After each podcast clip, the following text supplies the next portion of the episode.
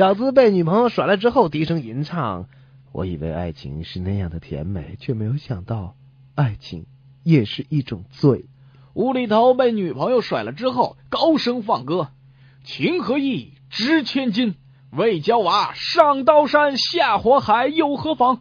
为知己牺牲又何憾？”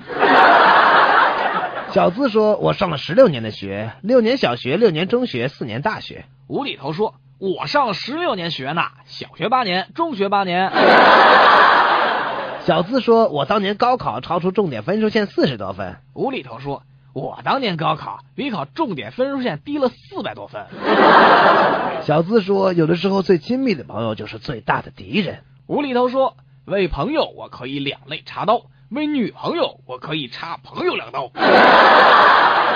小资在夜晚独自在房间里看王家卫的电影，电视机音量开得很小，小资蜷缩在沙发上，心情时起时伏。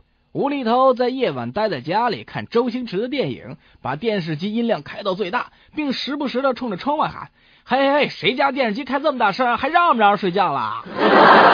小资拿着报纸和手指去 WC，报纸用来看，手指用来擦。无厘头拿着报纸和手指去，手指用来看，报纸用来擦。